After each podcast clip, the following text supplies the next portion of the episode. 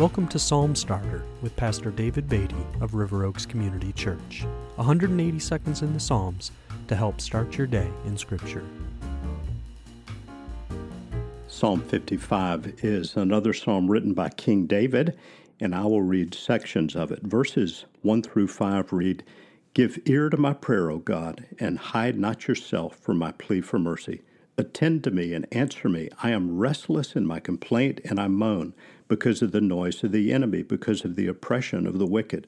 For they drop trouble upon me, and in anger they bear a grudge against me. My heart is in anguish within me. The terrors of death have fallen upon me.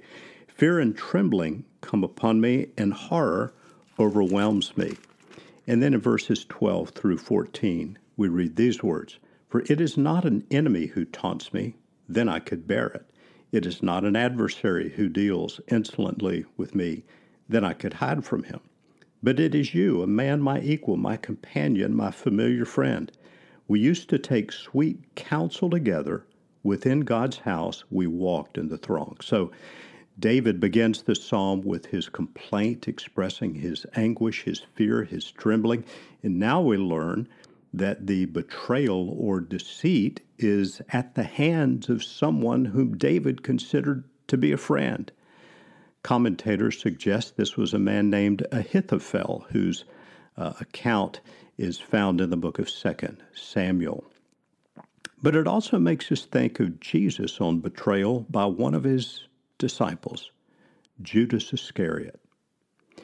In verses 16 to 18 of Psalm 55, however, we read words of confidence written by King David when he says, But I call to God, and the Lord will save me. Evening and morning and at noon I utter my complaint, and I moan, and he hears my voice. He redeems my soul in safety from the battle that I wage, for many are arrayed against me.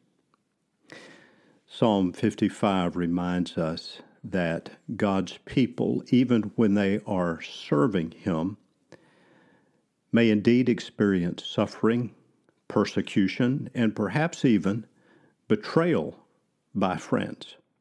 But as David says in his words of confidence, God redeems our souls in safety from the battle that we wage. Perhaps you need assurance in a battle that you are waging today I'd like to take a moment and pray right now. Father, we come in the name of the Lord Jesus Christ. I pray for anyone listening who finds themselves in the midst of a battle, a crisis with fear and trembling like David. Would you bring your assurance, your peace, your comfort, your strength to them, and may they find their hope in your steadfast love. And we pray in your great name.